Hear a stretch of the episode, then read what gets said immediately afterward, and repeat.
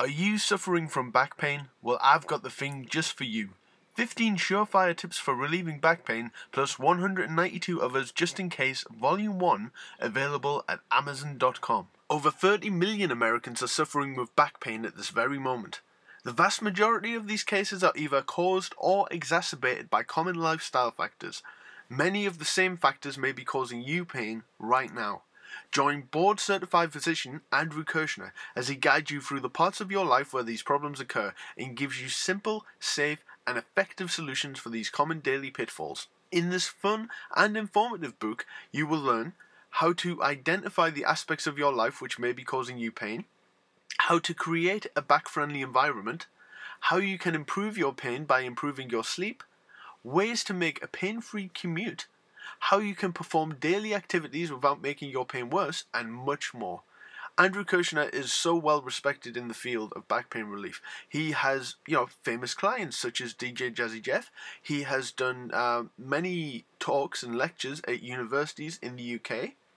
He has appeared on QVC demonstrating back pain relief products, and that is because he is an expert in his field and people trust him. Also, check out the five star reviews on Amazon.com. This is the book that you need if you suffer from back pain. That's 15 surefire tips for relieving back pain, plus 192 others just in case, Volume 1, available at Amazon.com in paperback. Check the link below the show for more information. Just when you thought that there were already too many podcasts in the world, here comes another one. Foxy, the long awaited DVD from legendary Tyneside comedian Alan Fox. There's a fella going to do some DIY. He went down to the library, said to the bloke, Have you got any books on shelving?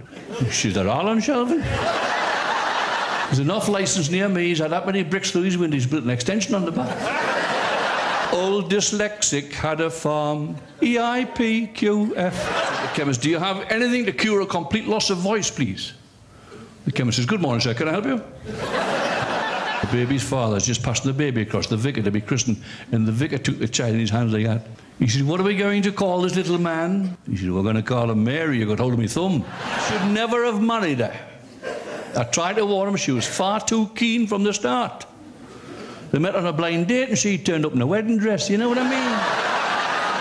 I married Miss Wright. Mind, at the time I didn't realise her first name was always. Who does he think he is? Come around here with his bloody podcasts.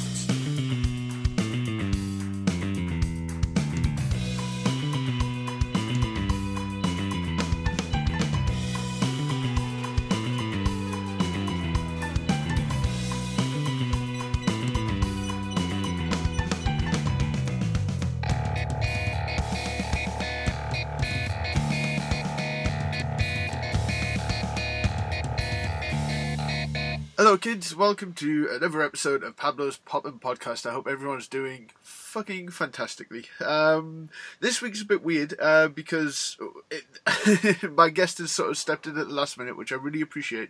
Because next week's guest is well, this week's guest is going to be next week. So yeah. Um, so with the audio that you heard at the start, uh, that was my guest's granddad, Alan Fox, and you should all go out and buy the DVD. Uh, where did the royalties go, Jack? Um, not on me, I'll tell you that for now. um, yeah, you know, we, we occasionally get a, a royalty check through, which is still nice. At least people are still enjoying it and buying it. This is good. Well, I have That's with good. I have with me drummer, friend, sex symbol, rapper, philanthropist, and all round serial killer, serial killer comedian. Serial killer, yeah, and, okay, uh. Yeah, Jack Johnson. Uh, and how, you, how are you doing today, sir?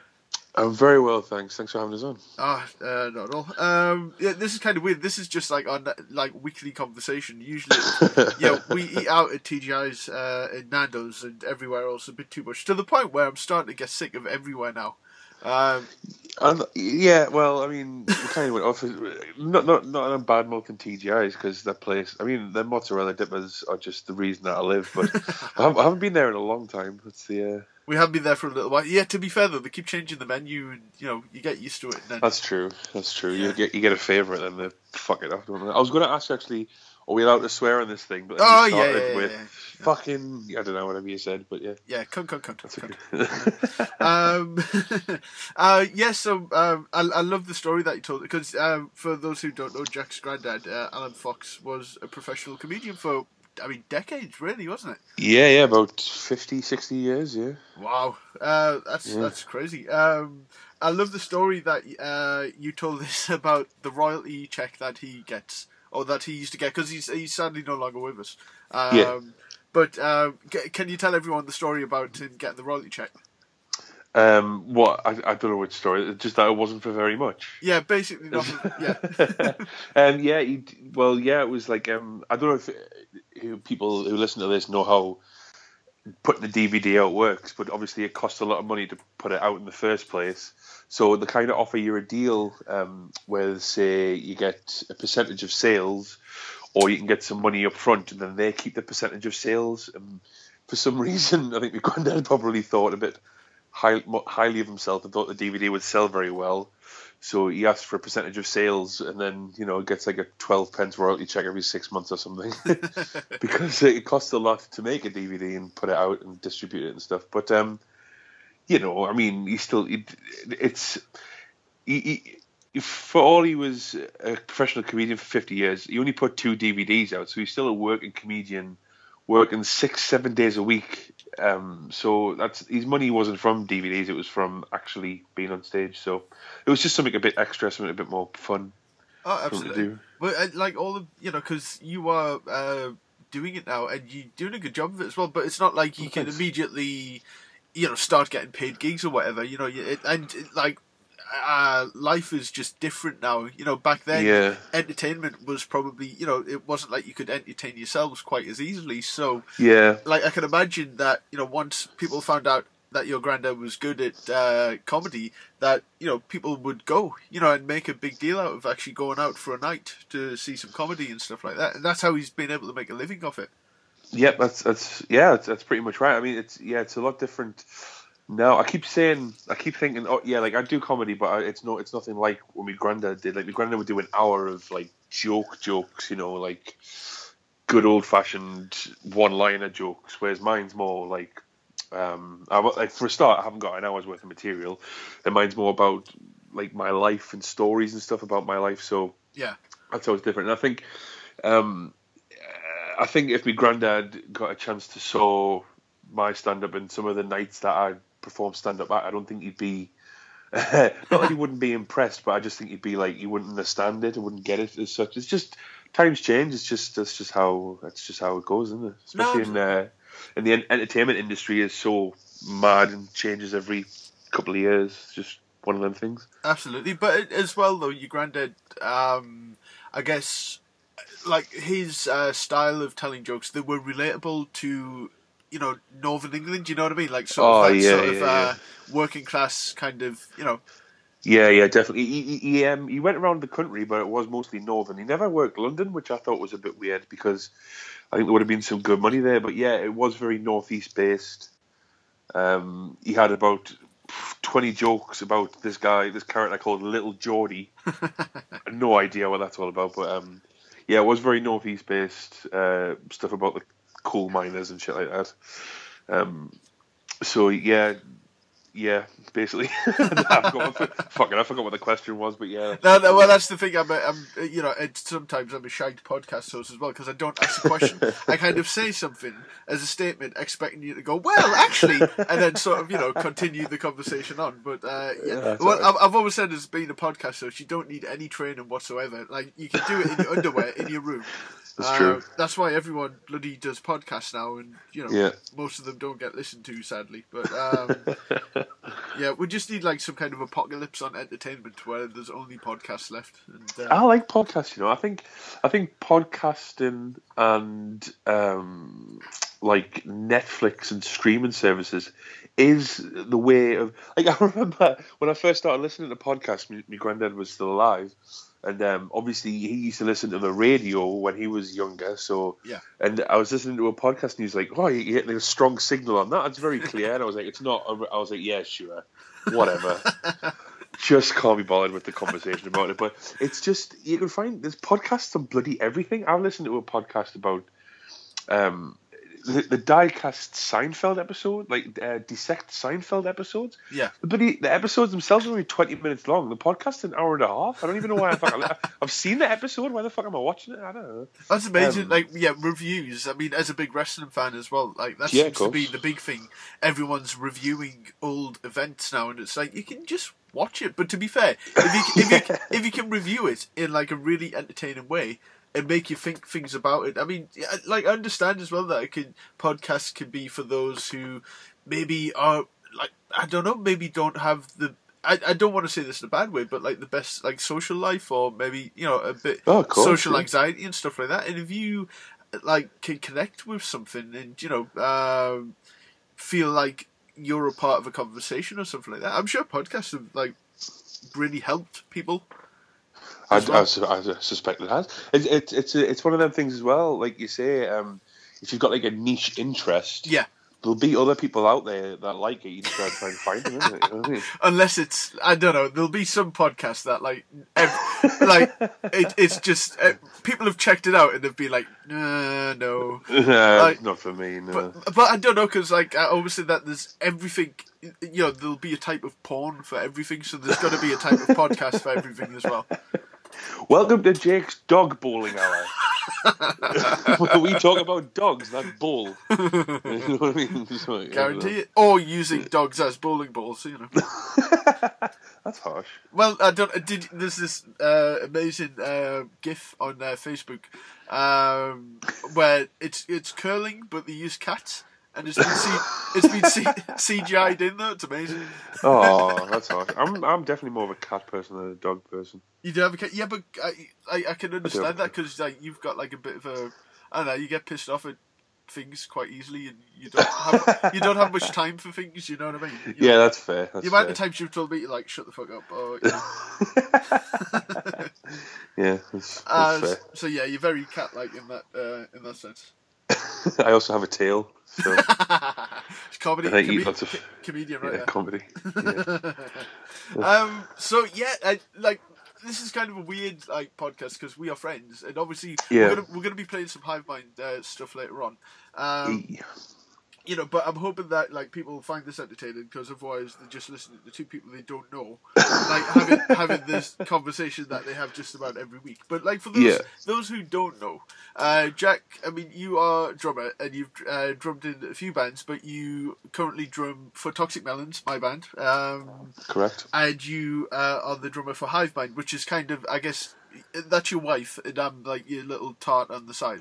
Uh, yeah, that's very true. My little gay tart on the side. um, so yeah, we met each other. We met each other at uh, I think it was a Telegraph gig, wasn't it? Uh, oh yeah, of course. Yeah, that's where we initially met each other. Although not that, that's when we're not. Sorry, that's probably not when we became best acquainted. No, absolutely not. Like, Um, but you had a Cactus Jack T-shirt, so I think that's why. Uh, Yeah. Oh a- yeah, it's true. Yeah. an original one as well, I wouldn't know anything about that to be honest. dude. You, Um, could, you could sell it, make some money off it. It's got holes in now, man. I'm Oh, not gonna sell it now. um, yeah, the Telegraph. Yeah, that was when I was playing. That's funny enough. That's when I was playing guitar in a band called Rainfall Down. Um, who I actually, the singer in Rainfall Down, I now make rap songs with. This is how mad my musical career is. Because uh, you just introduced me as a drummer at, at a gig where I was playing guitar at, and I now make rap music and. I don't it's, it's a bit all over the place. While But, um, telling while telling jokes. well, telling jokes in between, yeah, and doing some dog bowling afterwards. Um, but yeah, as we met at the, the Telegraph, and then uh, at university a couple of years afterwards. We did. Uh, uh, who was in Rainfall Down? It was uh, it was Chris Garrick and Richard Milburn. Were they in the band?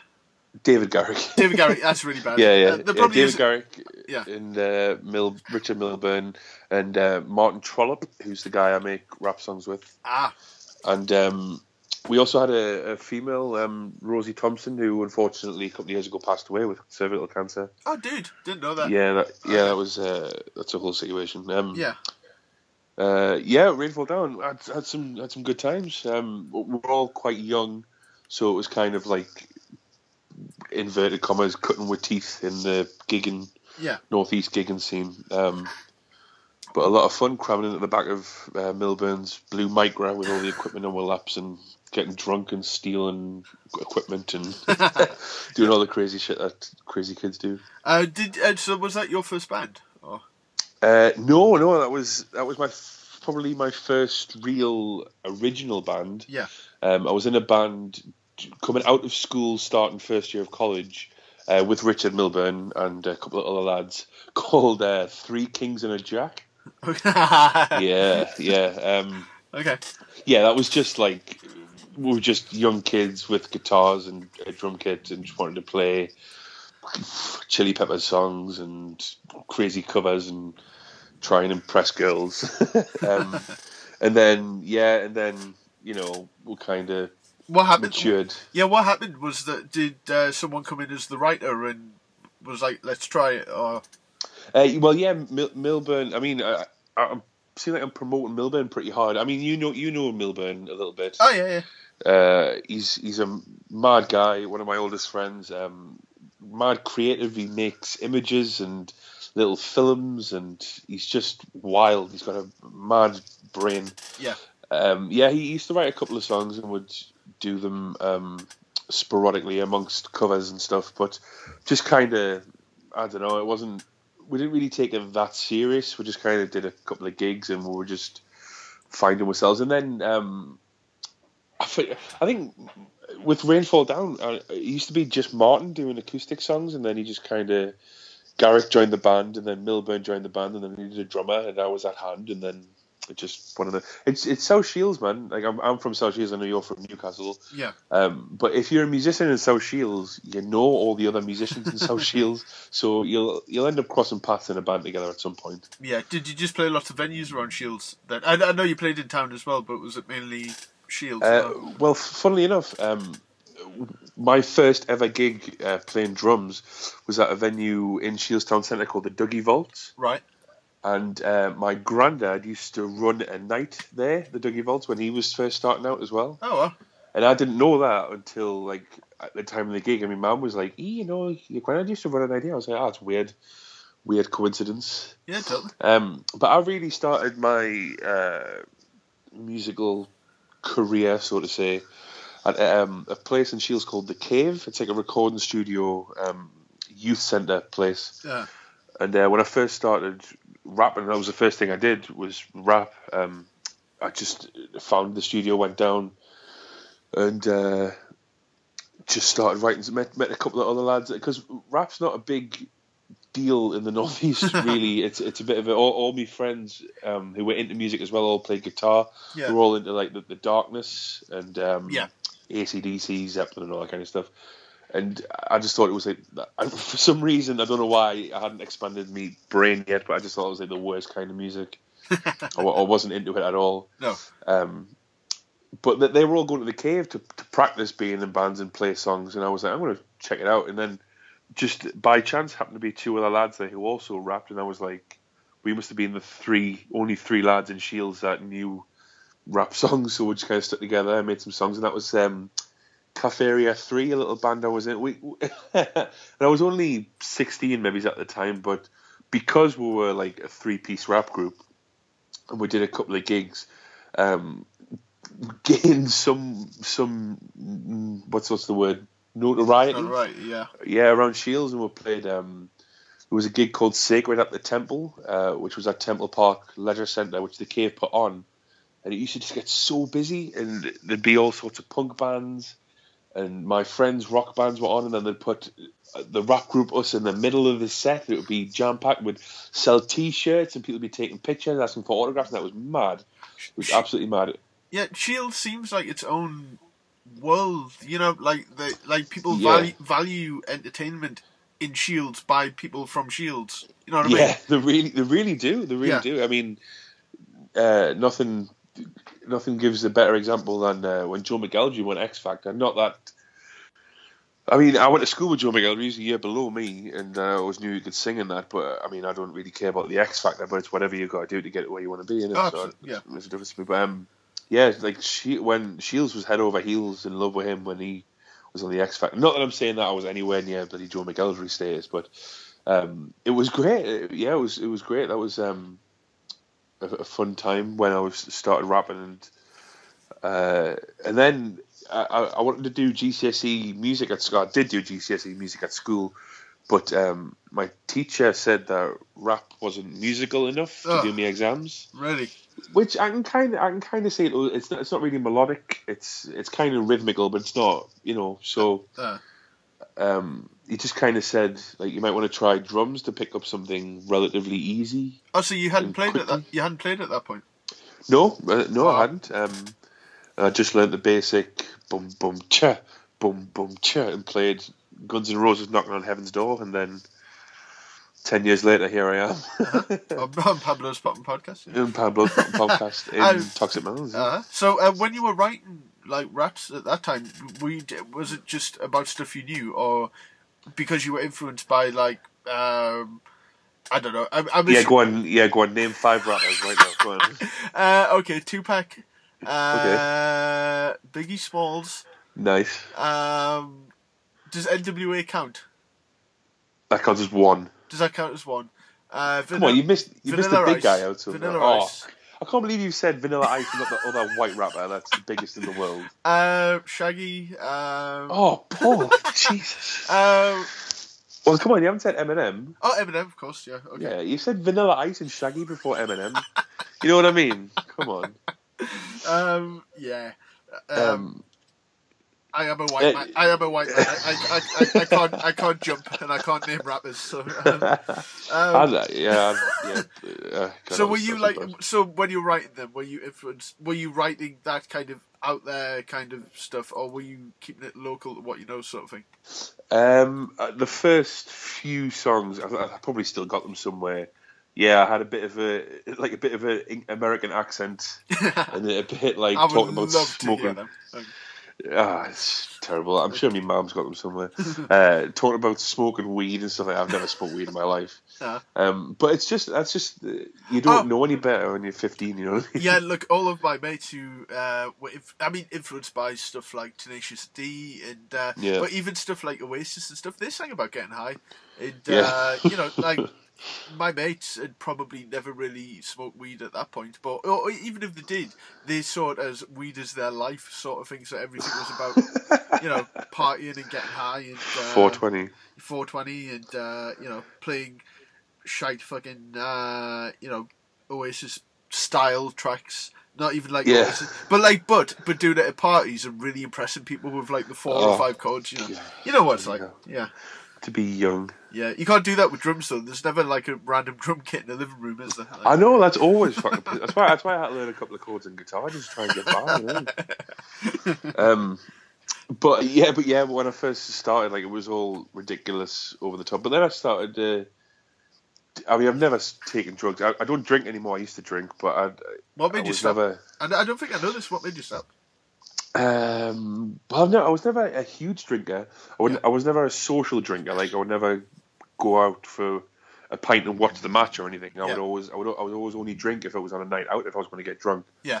Um, and the the day that I stopped, I was actually on tour with um, Hivemind, or as they were then, Massamune. Um, and Because tour, because we of any because of anything, Neil would drive you to drink. If uh... oh, we love you, Neil. Sorry, um, uh, yeah, uh, he, he won't be listening, so it's fine. I'm going to move past that quickly. Um, look, look, he was our singer as well, and he made me want to rip my hair out, so it's fine. yeah, everyone's entitled to their opinion. Yeah. Um, No, no, no, Neil's a nice, Neil's a nice guy. Neil's No, no, nice no, guy. Neil's awesome, but he did make us want to rip my hair out sometimes. So um, That's just that comes with being in Toxic Melons, though. that, yeah, some- no, that is true. you- we could be the best of friends, but as soon as you join it, you're just causing a whole heap of stress on your life. Yeah, we will get to that a little bit. Yeah. Um, but yeah, sorry, I'll stop interrupting. All right, yes, yeah. So we went to it, and we bought a big, a couple of slabs of beer just for the tour because it was like a five day tour, and um, we played the first gig. I think it was in Hull, and uh, we were just knackered. Went to sleep afterwards, and then it was like being at a like Leeds festival when you wake up in the morning, and crack open a can, and I was just like. And we woke up the next morning and cracked open a can. I was like, "No, I can't be fucking dealing with this. Like, there's no, I just can't be." And then I was like, "No, I'm not going to drink." And then, just as like I didn't drink for that any other dates on the tour. So that's like five dates, and then I was just like, I don't need it. I don't need the hangover. No. I don't need the lack of money or sending texts to people you don't want to text or shit like that. I was like, I don't need it. And then uh, just even as you grow older, you stop going to clubs and stuff as much. So I, would- only drink when I went out anyways. So it just kind of fell off a bit. I mean, I still I had a drink at Christmas. Um, you know, you toast a birthday or something like that, but I don't- I don't drink like a couple of beers on a night time in front of the telly kind of thing. I don't do that shit anymore. Yeah, that's cool. Um, That's so, that's just me. I, I don't I don't I'm not one of these guys that you know if if, if we go out and you have a pint with your meal, I'm going to be like tutting at you the whole time, going. he kills your brain cells, you know. I don't give a fuck. Do you like, you know what I mean? and to be fair though, I would never have a pint with a meal anyway. When I, I rarely drink myself, and uh, it's Yeah. just it's not refreshing to me. Like I- Yeah, you know, yeah. um, but yeah. Anyway, um, don't don't do drugs, kids. Don't No, don't do drugs. I mean, drink drink responsibly, but don't do drugs. Yeah, um, and you know, if you do drink, don't drive. Yeah, yeah. Let, let it be known. Yeah, uh, or or uh, don't drink and kill people. Kill people sober. Yeah, if you if you're going to kill people, make sure you're sober so you can iron out your alibi Yeah. without tripping over yourself. Yes. Anyway, um, so um, so after um, after Rainfall Down, was it because how did you how did you meet uh, the lads in uh, at the time? Because they weren't even Mazamune, were they? They were um, something Uh, else. no, I, th- I think the way the way Massamune, but I think it was. Um, I'm thinking Hollywood and Vines, aren't they? all right, yeah, that yeah, that was that was like a. Yeah, I'll, I'll just cover Hollywood and Vines Day quick. That's really quick. Um, Hollywood and Vines was started by a, a really old dear friend of mine, Paul Barber. It was kind of his university project uh, to start a band and record an EP. Yeah. Um, and it's funny because me and Paul lived like five doors away from each other, and he was actually one of the people I was talking about earlier who went to the cave. He played guitar, played. He was in a band called the Middle Stripe in, in school, and he was just the coolest guy in school. He had the haircut, Yeah. the jeans, the bloody uh, Epiphone guitar. He was the coolest guy. He knew what. He was the singer, the lead guitarist. He'd fucking shred on guitar. He's a cool. Um, but I like the rap stuff. He liked the rock stuff. It was all doing our own thing. And then as I started to learn the drums, it was just kind of like it's weird. We kind of turned to each other and said it's weird that we've never been in a band or anything together. So when his university project came up to do an EP, you just hollered at your boy, and then we're in Hollywood and Vines. And then after the EP, we were like, actually, that was pretty fun. So uh, we were just a group of friends uh, that were all grown up in school and in college and stuff. So we just kind of stuck it out for a bit. But then I think just life got in the way. Um, Yeah. I think the bass player moved away or, or something. I, don't I can't remember. I can't remember, but just kind of fell apart. But it was that was a fun project for a year or two. And that ran alongside Massamune, who's um, Massamune's a funny old thing because we've been going now for we're now Hivemind. We've been going for seven years or so, uh, and it's we've always said like it seems too coincidental because there's four of us now. It started as three of us Yeah. But we didn't. None of us knew each other before we joined the band. Like Steve, the guitarist, joined the band, uh, started the band rather. Sorry, with two other uh, people, and then Steve's Steve's brother knows James's brother. James is the bassist. Yeah. So when they needed a bassist, friend of a friend kind of thing, got in touch with James, and then it was Steve and James for a while. And then James knows the aforementioned Milburn, who once again crops up in my life doing some crazy madness shit. Uh, Milburn, uh, yeah, they needed a drummer, so Milburn reached out to me. Uh, he knew I was looking for another band. Then I joined, and it was just, it just seemed so. It's it's that cheesy thing that people always talk about, like the, the chemistry in the room, man. It was right, but it was just. Yeah. I didn't I didn't want to go initially for the um don't want to say audition, but like a jam session kind of thing. I did I, could, I couldn't be asked to go because it's I mean I'm from Shields. The thing was in Sunderland. I had to take my whole drum kit. It Were was you- a I think I think- sorry go on. Oh, no, no, sorry, I'm interrupting you. Were you on the were you, were you on the business course at the time? Um, That's seven years now, you know. Like, Seven years? You might have been, you know. That's, uh, it's crazy, isn't it? Yeah. That's disgusting. um, yeah, I think it was like a Sunday morning or something. I was like, oh, fucking can't be asked. And me, my mum was like, no, you should. Me, my mum's like, like I say, she's grown up with my granddad um, in the business, so to say. So she always knows an op- Not that I'm saying like hive minds me job or anything, but she always knows an opportunity might arise out of anything. So she always pushes us that extra mile. Yeah. Um, and she took us up there with me drum kit and dropped us off, and um, we had a really good, like, instant connection. It's it's so weird. I don't want to sound too cheesy, No, no, but it, it was it's one of those things. I get it. Yeah. it's it's yeah, it's just so weird how none of us knew each other. We instantly got along. We all had the same musical influences. Like I've always said, this is a stupid thing, but um, my favorite band are the Red Hot Chili Peppers, as I'm sure you know, but I don't know if your listeners know. Um, and I, half of half of why I like them so much is that when you watch them live, they're all jumping around like fucking maniacs on stage. Yeah. And I, I don't know what it is, but I enjoy watching shit like that. Like, if I wanted to just listen to the record and watch people stand there, I'd stay in the house and watch them on video or something. So I, I've always said, like, when I've been in bands with people, when we play live, jump around a bit. Like, I'm I'm sitting behind the drum kit, like, I can't do anything. We just twizzle me sticks or whatever. But and then when I went for this jam with Massamune, like, we played the first song, and Steve's fucking jumping backflips off the wall and shit. He's doing all this. He does go for like- it, yeah. Yeah, yeah, it was, but I, I didn't have to say anything to him. That's just how he felt, and I was like, this, this seems cool. This seems cool. So I, I didn't know Milburn was in the band. Oh, he wasn't. No, no, he wasn't in the band. He went to university with James. Ah, right. Okay. So it was And- James. yeah, yeah, yeah. James was singing originally then. No, Steve was. Was he? yeah, yeah, Steve. Steve was. Yeah. Um, Okay. Because it was his band, so he wrote all the songs. All right. ca- Can he sing? I'm assuming he can sing. Well, you get. Well, this was the thing, right? Was there always that- a, was there always a search for a singer? Oh, no? okay. It was a three piece, and um, when when we first started, we had our own practice room at the bunker in Sunderland, um, but we didn't have a PA system, and I was always because I was the last one joining the band. I just thought, well, that's fine. We'll have a Steve can sing, he'll sing, and fine. So we booked some time. Literally, the first time I heard Steve sing proper was when we went in the recording studio to write the songs, uh, to record the song. Sorry Yeah. and I, I, you know what it is? I love Steve to death. He's an excellent guitarist. Writes some uh, fucking mint riffs and some great lyrics. But that that boy has some difficulty vocally, I must say. Yeah. Um, he's not the greatest singer, and he knows it now. He knows it now. But at the time, me and James just felt a bit like it, felt like it was Steve's band, so we couldn't say to him, "Steve, we need to find a singer, otherwise we can't go forward." So for maybe a year or two, I think we kind of stuck with Steve as a singer before. I think we realised that if we get another singer in, because the music's great, it's it, it the music is like no- still to this day. Obviously, I don't write the the the music the um, melody or anything like that because I'm just a drummer. I write the drum beats. But still to this day, some of the shit that Steve and James come up with is like some of this um, something I've never heard before in my life, and I I wouldn't still be in the band that seems to be just gigging locally if I didn't have belief in it. I- It's it's some especially now that we've got Lauren as a singer, just some of the shit that will come up. We're getting mixes back currently from the studio from recording with debut album, and it's just blowing me away constantly.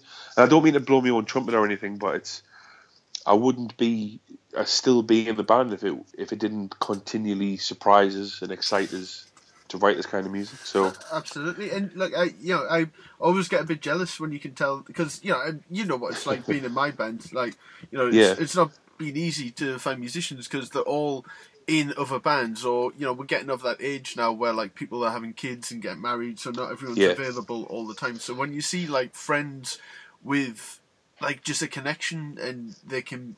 You know that creative spark, and uh, you know all Uh-huh. them cliched things that you said. You know, it's it's true. Um, you know, that, that's, that's that's a weird thing, like because when I joined Toxic Melons, I, I still I, this is the thing. I, I I still don't say that I'm in Toxic Melons. I tend to say I played drums for because obviously you have creative control. uh, But I know it's I know it's still a joint effort. But yeah, whatever. whatever that's that's a separate subject.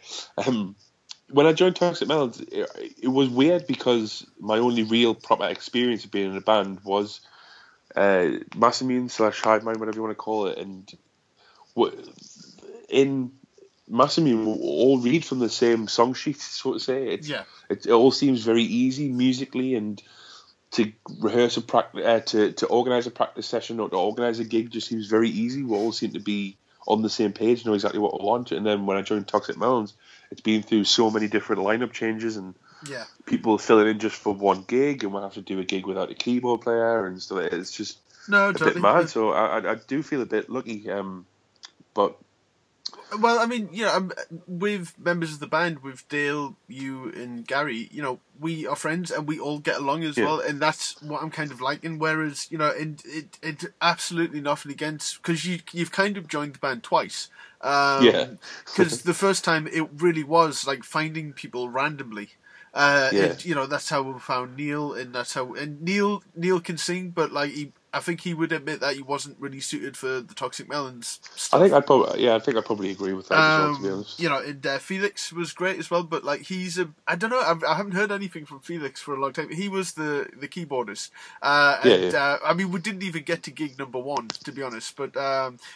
Felix did play on the EP because he also plays accordion, and uh, yeah, he was really cool. But it, it was maybe just a, a bit too of a mishmash of personalities, maybe. Um, but it was it was just that's that's the thing. It's it was such a an, a weird environment. I mean, me and you were friends outside of the band, and you seemed to find other people that come into the join the band. It was just a bit weird. It was a bit of a yeah, Uh, I, I think people, so maybe some people expected a bit more, something a bit different than what it was. But Yeah. but the, yeah, like, like you say, this this lineup we've got currently, we're all friends and we all have fun when we practice and and when we gig, we always have a laugh and stuff. So Drew. Um, and the next release will be a band thing instead of like bringing in names and stuff like that. So it's, yeah, you know, that's cool. Um, and you know, and the the obviously, like you say, uh, Neil didn't work out with Toxic Melons, but the good thing is that it led to him joining uh, Massamune at the time. Um, and you know, and things. I mean, Neil has kids as well, and you know. Uh, Things just don't work out for whatever reason, but you know you did some really cool things with uh, Neil, including being on Channel Four.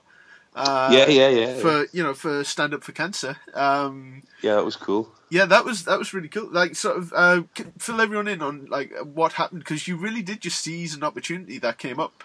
And I mean, did For you the- did you even the- think for a second that it was going to happen? Or The Channel Four thing. yeah, Yeah, no, no, didn't think that. Was. It's just one of them things. I mean, I'm sure, I'm sure everybody does it, especially if you're a musician, where something just a competition comes up, or even them stupid things you see on like Good Morning TV, where it's get a chance to win fifty grand, and it's like, yeah.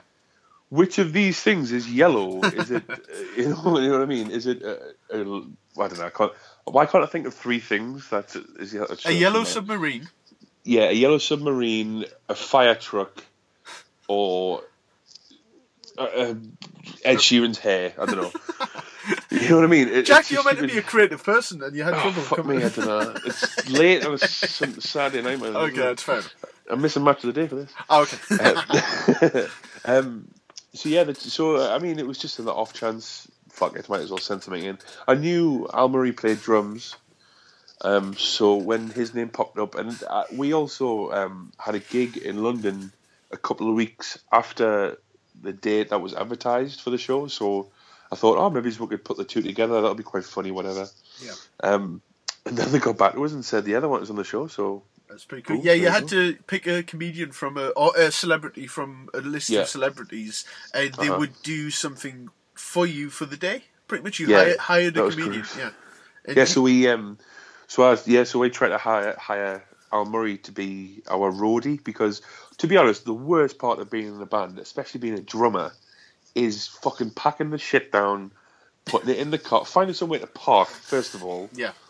close to wherever your drum kit is, packing all the shit down in all the different bags, and each bag costs a hundred pounds because it's got to fit the exact size. Trying to shove it all in the car, then driving to the venue, unloading it, uploading it up three flights of stairs, unpacking the shit, finding somewhere to put all your bags out of the way of the audience, setting the fucking thing up to play for half an hour in front of no one, to pack the shit back down again, down three flights of stairs, back in the right, so you get the Yep. People don't realize it, and you get paid fuck all for it. And, uh, exactly, Yeah. exactly. Um, so I was like, okay, I want a fucking famous person to do the job because I'm sick of this shit. Uh, so I wanted Al Murray to be our roadie for the day. But a good choice as well because he's a drummer. He's a drummer and a comedian. Yeah. Uh, so boom, there you go. And uh, Channel Four also obviously thought it was a good idea, so they Yeah. hooked us up. That's cool. I, I just love the idea that there'll have been some completely unrealistic ones. Like I want Paul McCartney to, you know, clean my shoes or something. You know. well, no, there was a, there was, there was a, a list of celebrities that were available for it. It wasn't just like anybody. like I want the Queen to do the dishes for us or something. You know, it wasn't like, but um, when it when it aired, I don't know if I should publicly air this out, like, but when it aired, um, our segment was rather short on the TV show, and the segment afterwards was Katie Price going fishing. Yeah. And I, am I'm not lying. I've still got it on Sky Plus downstairs on my telly. there was a bit in the in the Katie Price segment where they were talking about how she hasn't caught a fish yet, and there was there was a there was an, a shot of her sitting on this boat with like a cricket noise playing over the top, you know, as, in, as if to indicate like nothing's going on. Uh. For like two a minute and a half, two minutes, and I was like, "What the fuck?" Like we we put all this shit into our bit, making sure it was like Al Murray, drummer. We even we played a couple of songs. We put a gig on. We had friends come from who we know from London come to the gig. We played a song with Al Murray. We spent a whole day. I, I, I did a twenty minute interview with him because obviously stand up to cancer. I was talking about my granddad being a comedian, Al Murray comedian, me drummer, just doing stand up. It all connected together. They didn't show one fucking second of that, but they put two minutes of Katie Price sitting on the back of a boat. Yeah, but quick noises over the top. yeah, but who who has nicer tits?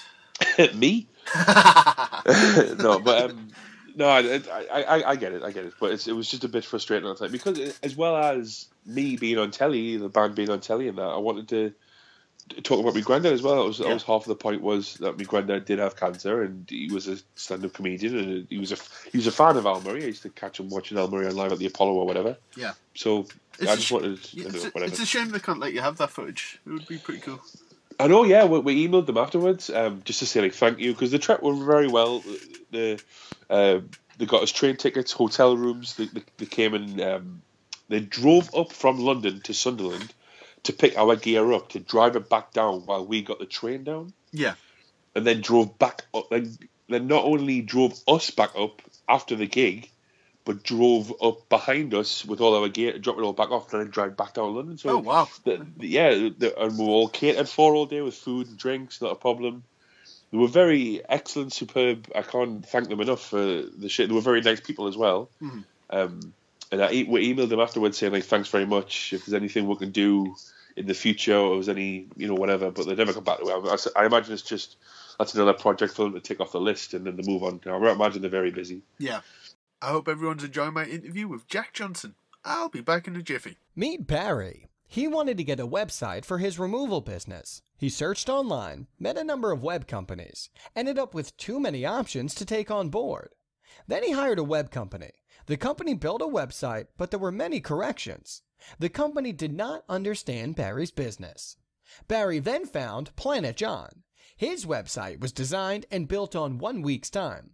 The site comes with free maintenance and works on laptops and smartphones. We even told the World Wide Web about Barry's business at no extra cost. What are you waiting for? Contact us www.pltjohn.com. And now back to the show.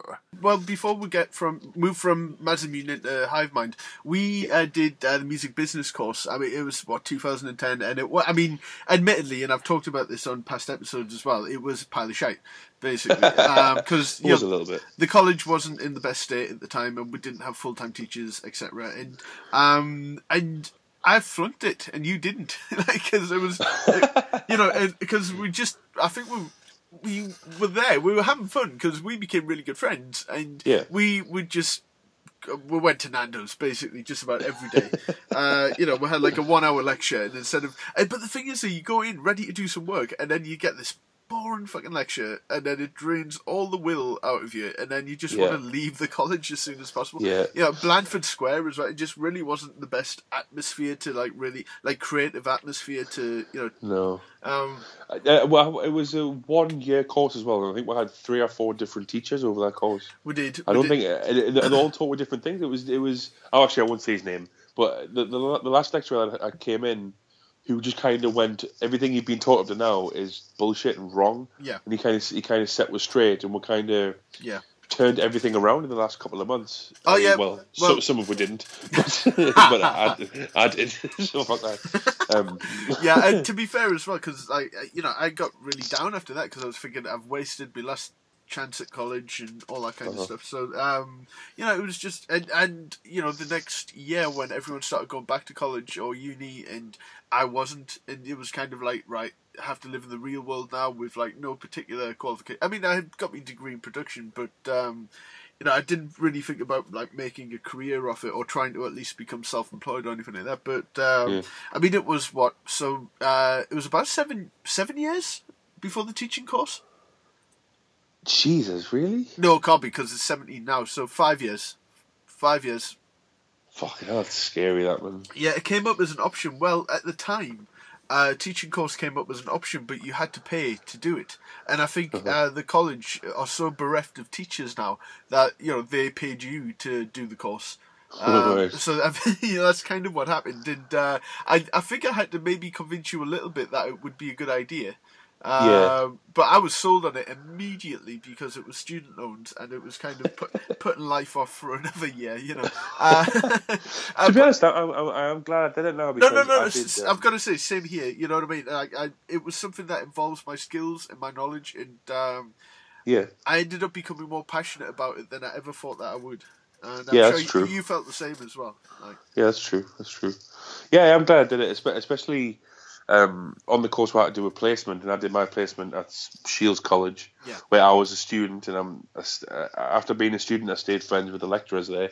So when I went back as like a work colleague, it was a different experience and a fun experience. Uh, yeah, I did enjoy it, but that, that business course, man, yeah, I can't, I can't, I, I don't even know what I got out of it other than a student loan. uh, in, a- in a sort of sick, twisted way, I kind of enjoy doing that dissertation though. well, that's the thing. You get to talk about something you enjoy, and I, Yeah, I, I, I don't know. I probably I felt angry about stuff where I shouldn't have really felt angry, like you know about X Factor and stuff like that. Now I don't care. And now as a Yeah. and now as a self-employed songwriter, if X Factor were like, "Oh, write us a song," I would be like, "Yep." Like you know, just uh, you know, wh- where do I get on both knees to suck that dick to fucking, you know? Um, so yeah, I I don't know, whatever. I mean, things happen for a reason, and you know, I I didn't mind the course, but yeah, certainly got very little from it. And as well, around that time, music the music business was change. We were there during like in the middle of the change where you didn't really know what was going to come next. Uh-huh. And, and I would say that a lot of what we learnt yeah, probably isn't relevant now. uh, yeah, yeah. That's a good point. Actually, I probably agree. Um, Probably, agree. yeah, that's, that's a good point. Actually, it wasn't a weird, a weird up in the air state, wasn't it? I can't, I can't remember what was big at the time. well, not, even in t- not just in terms of that, but in terms of how you promoted and presented your music. and, Yeah, you know, streaming was new. streaming was new, and you know, I think now, you know, you, you can make a you can make a living without having to be signed to a label, and Yeah. um, you know, you, you can look, you know, you can use hindsight a lot more now, and you could probably predict the future now more than you could have like ten years ago. Uh huh. Um, I think you're probably right. you know, I think everyone lives in like a, a retrospective uh, kind of society now, where you know you kind of, like I say, you do look, you, you do look back more, and you, you know, you see patterns and whatever, and you know, Yeah. um, yeah, but but we did, we you know, friendship maintained, and uh, you know, just, just, just wait, just to interrupt. Um, you were just talking about um trends and stuff. yeah, You you were shocked the other day when I said to you that I think Drake's probably the biggest artist in the world right now. Um, yeah, I mean, uh, but again, but you know, I'm not the person to really ask about it. I would have probably just assumed, like some like an artist like Justin Bieber or like One Direction or that kind of thing. Um, Hmm, I suppose. It, I mean, I think I think One Direction. Uh, Justin Bieber.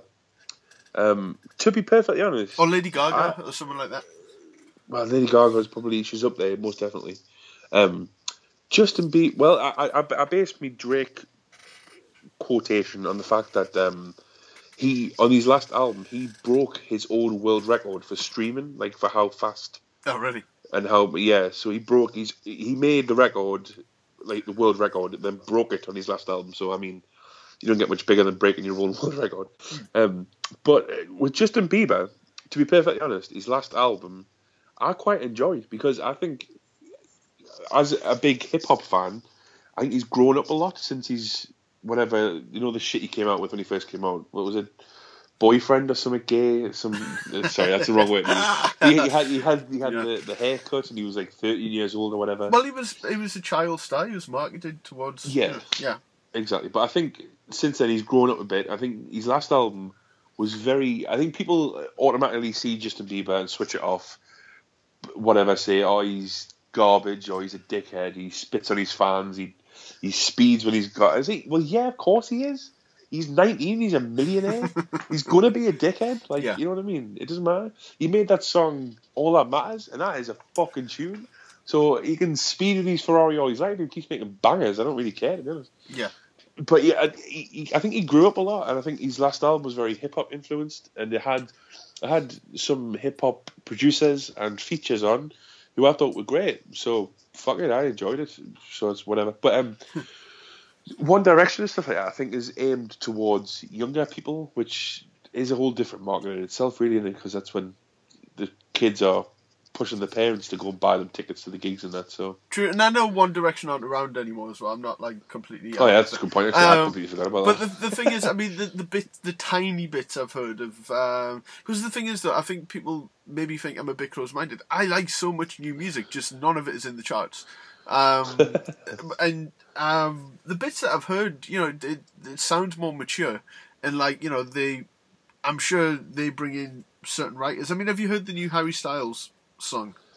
No, I've seen people talking about it on social media and stuff. It is very, very uh, David Bowie, uh, sort of Space Odyssey kind of. Uh, All right. you know, it, it's just kind of ballad sort of thing. It's nothing, you know, new. Certainly nothing new.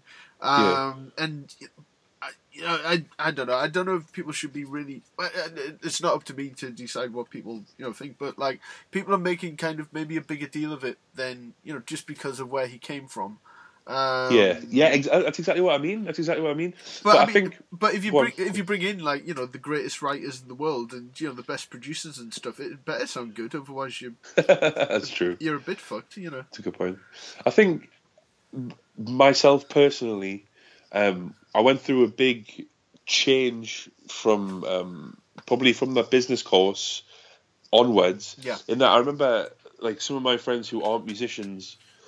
Um, who aren't really even big on music would you know the like the stuff that's in the charts and the the go see bands that you know like Steps do a fucking reunion tour or something and then go see it because it's nostalgic or whatever. Yeah. And in the past, maybe five, six, seven years ago, I'd be like, "Oh, he's a fucking dickhead for liking the new Harry Styles song," or "I can't believe he's a he's a fucking shit man. Go and support your local artists and stuff like that." But now it's like, "Oh, okay, they like that stuff. Yeah. I like this stuff. Just And- let them. Why why am I bad mouthing someone who enjoys that kind of music? Just No, let totally, them enjoy it. Totally. That was that was my thing about the the whole X Factor Joe McElderry thing as well. But I think it was more. Uh, the I, I'm not going to go too much into it, but the college is sort of like you know getting too behind it. But I mean, looking at it now, they probably should have.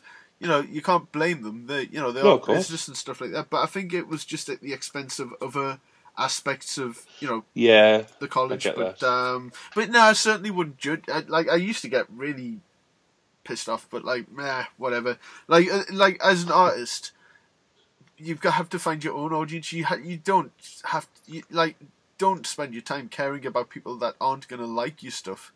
You know what I mean? Or like like Yeah. other stuff. Find there'll be people that like y- your stuff, and that's what you should spend your time working on. And you become Yeah. a lot less stressed and a lot less fucking angry and bitter and just you know what I mean? Yeah, Um, yeah. It, it, it's easier said than done in fairness because if you like me and you separately struggle like um with Hivemind or whatever, and you're you toxic male and stuff, and you switch on the telly and you see some fucking idiot making some fucking daft song or some novelty song gets number one and it sells a million copies, and you just think.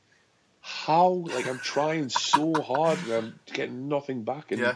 but then you just think, yeah, Yeah, you, also have to think those of how many other probably more talented people than us are struggling as well. That's true. I know ten off the top of my head, so yeah. That's yeah, true. like I mean, as well, uh, uh, the whole session thing as well. Most of my heroes, they make uh, their money off doing session stuff. Uh, Uh-huh. You know, they don't make money off their solo albums because their stuff Yeah. is so niche. Um, you know, th- Yeah, but your music taste more niche than mine, I would say.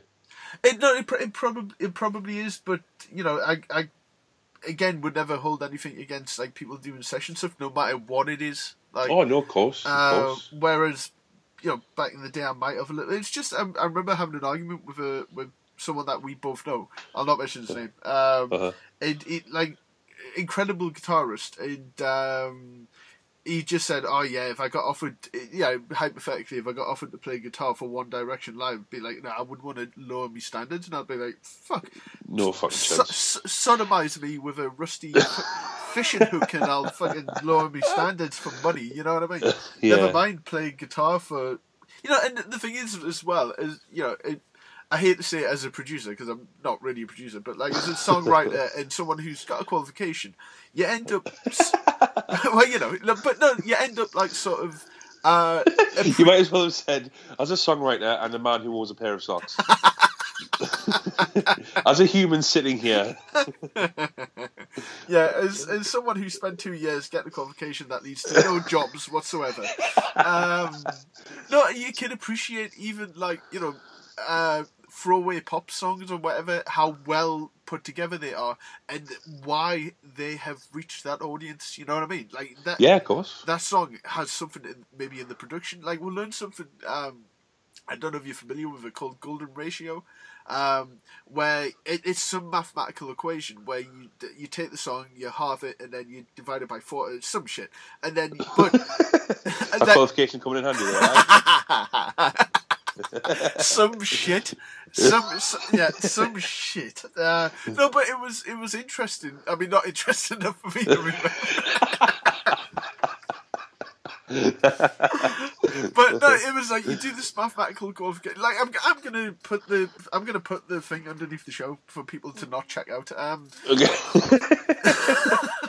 but like you do this, you do this sum or whatever, and then you end up at like say one minute and thirty-two in the song, Uh-huh. however long the song is, and then you put something there like a triangle hit or like a xylophone or something, and apparently that like just heightens the song at that moment, and you Oh. notice it like it's just subliminal kind of shit, kind of Okay. like I mean it's less subliminal, but like how a key change really picks it up, or you know, yeah.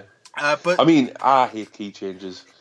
Jesus Christ! What was? I, I was I was in the car the other day. and I was listening to something on the radio, Michael Jackson song on the radio. okay. Oh, was it Man in the Mirror? Because that's got a hell of a key. Uh, no, it was one of these quieter, more ballady ones. But anyways, it had two key changes in. And I was like, oh Jesus! yeah. I, I can't get away with them. I like Can't key, get away with I like key changes when you don't know that they're there. Um, yeah, when you when the when they're subtle, that's. But when it's just like repeating the chorus. Oh, yeah, And then just suddenly just go like the strings go. Damn! Oh, me. Yeah, no, I can't. No, I can't take it. yeah, no. The, if you can get to a key change through a very clever chord progression, uh, A two, a two five one. yes, uh, Oh, um, and, you know it can be done, but uh, yeah, no, I do cringe at certain uh, chord progressions. Um, Yeah. I, this has nothing to do with anything, but like I, I, I just need to bring this up because it was really funny. My mum's a big Shakin' Stevens fan, and uh, and um, know, I was watching a video on YouTube of him performing a song, and it was in front of like an audience of mams basically, and he's like he's hamming it up and everything, and he's going up the stairs like shaking hands while singing the song, and the Nice. song the song fits, uh, fades out, and he walks behind a curtain. And then he just, and then once the song ends, he just walks back out again and like starts like, Showbiz. like I loved it. Like you know, it's always a bit cringy when you watch it, like Top of the Pops or whatever, when the mime into a song and it fades out. Yeah, They have yeah. to, they have to just stop it. like, yeah, pretty bad. really bad. Um, but yeah, anyway, let's get back on topic. From um, Okay. um, Massamune uh, to Hivemind, what was the process or Uh-huh. thinking behind that? Uh, yeah, so um, like you say, we had Neil in the band. Yeah. Um, and then that didn't quite work out for whatever reason. Uh, and then we, we got Lauren in the band, who was a, a boyfriend of a friend of the band, A boyfriend? a girlfriend. rather. um, sorry, sorry, you, you're breaking up. Are you still there? I'm still there. All right, sorry, sorry about that. I don't know if you've, you've got to cut that out. The thing, whatever. Anyway, um, yeah. So then we got Lauren in, uh, who we still have in, and we just kind of went through. It just we're still the same band because me, Uh, Stephen James is still there. We're still writing the same kind of music. We haven't changed in that sense. Yeah. But it just felt different. Not not because she's a, a lady now, and we've, we've only had men in before. It just, I don't know, felt different. So we just thought we're gonna. At first, we were just like we're going to rebrand, so to say. We're going to make create a logo, and we always used to have the same social media strategy and the same font on posters and stuff like that. We just thought we we're going to change it up a bit. Yeah. And then we just kind of ran with it and just thought we should change the name because it just feels different. Even though we're the same people, we're not going to change our outlook on how we create songs. We're not going to change the way we make songs or write songs. Yeah. We just thought it felt different. So, Hivemind's a song that we've had since it was still a three piece. It's a seven minute long song. It goes on. It's a mad. It's got four or five different parts in it, but we've never quite found a way to put it in a set or put it on an album. It's just a bit too intense. We haven't bro- broke it down yet. Yeah. But but we've always quite liked the name Hivemind. We thought we're going to call an EP this. We're going to change. Uh, we're going to sorry. We're going to call album Hivemind. We just thought. Oh, well, we change. It's it's been a, a name that's been lingering over the band for a while, so we just thought, okay, we'll we'll go with that Hivemind, and then boom, there you go. Well, I, I, I remember seeing the, the list of potential names. Right, yeah. Um, yeah, and none of them were cringeworthy as well, so that's good. Oh, that's good. That's Um, good. Thanks. Yeah, uh, but uh, with the songwriting though, do you, uh, do you feel like maybe it has changed in a way because you know your singer has probably a, a bigger range than Neil did, just with her being a female singer. You know, um, does it allow to a bit more experimentation with the melody and stuff like that, or Uh, well, one huge difference is that she writes a lot of her own lyrics. Okay. And a lot of her, even songs, we've got a couple of songs on the album that already had lyrics written that Steve had written before.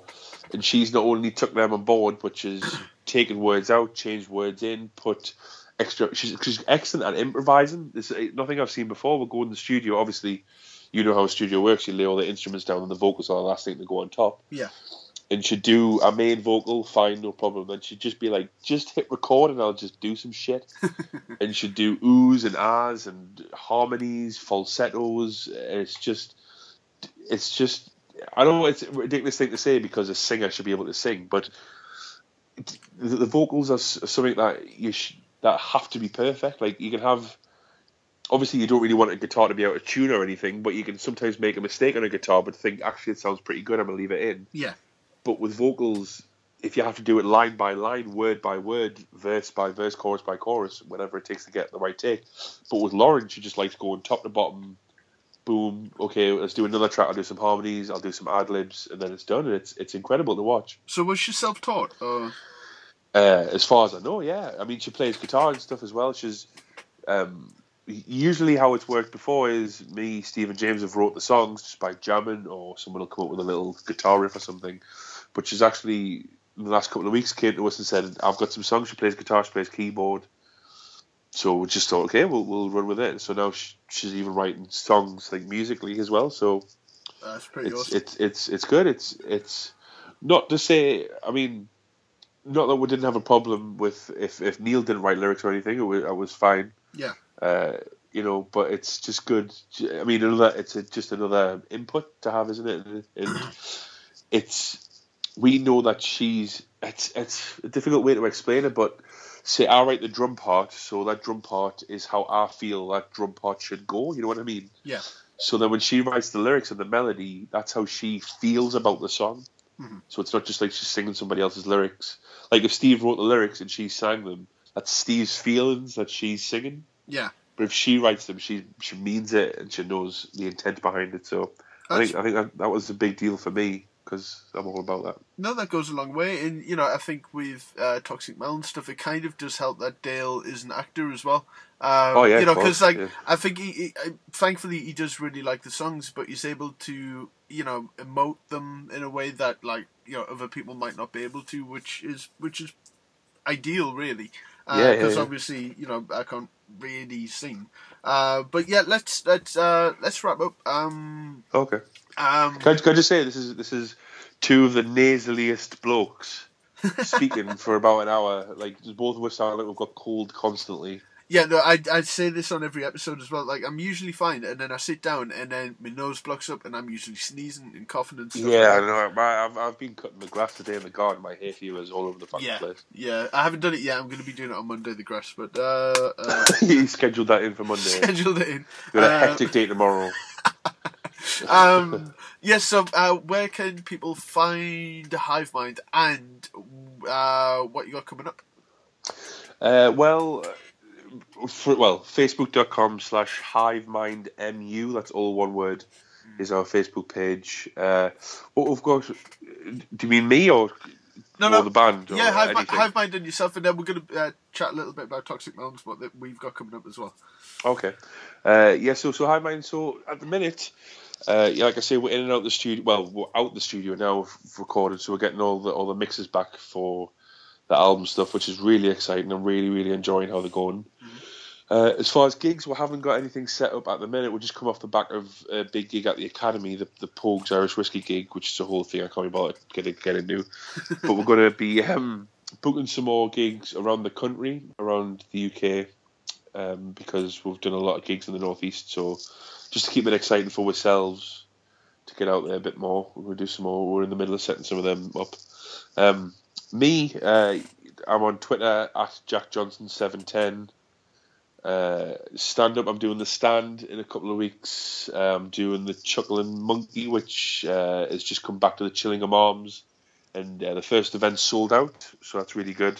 Yeah, we are So- we are lucky that we uh, the, the podcast does get international listeners. This won't apply to any of you. Oh, Um, sorry. Yeah, sorry. sorry. That's no, no, not all. Like I get lots of local, uh, you know, acts on anyway as well. Uh, yeah, Yeah. these are these are local venues, but uh, you can contact obviously Jack online.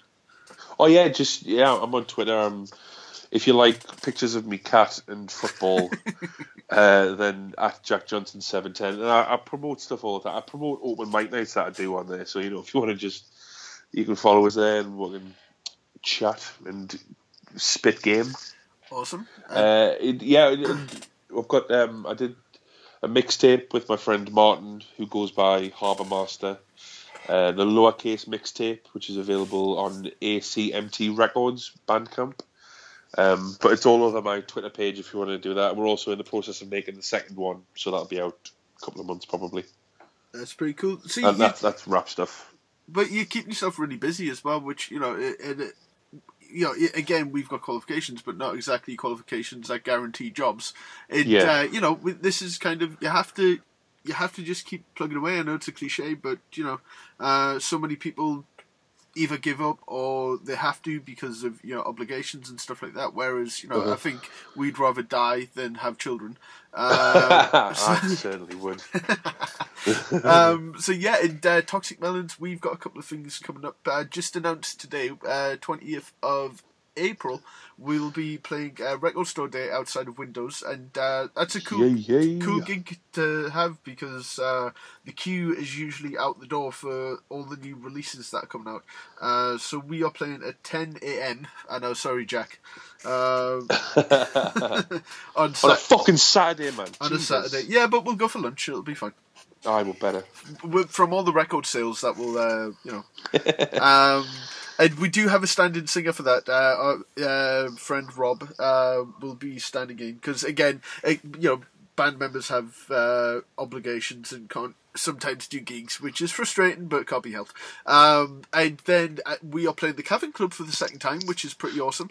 Uh, yeah, yeah. That'll be May 16th and 17th for the International Pop Overthrow. Uh, we are on in the evening. I'll give more information. It's around half six each night.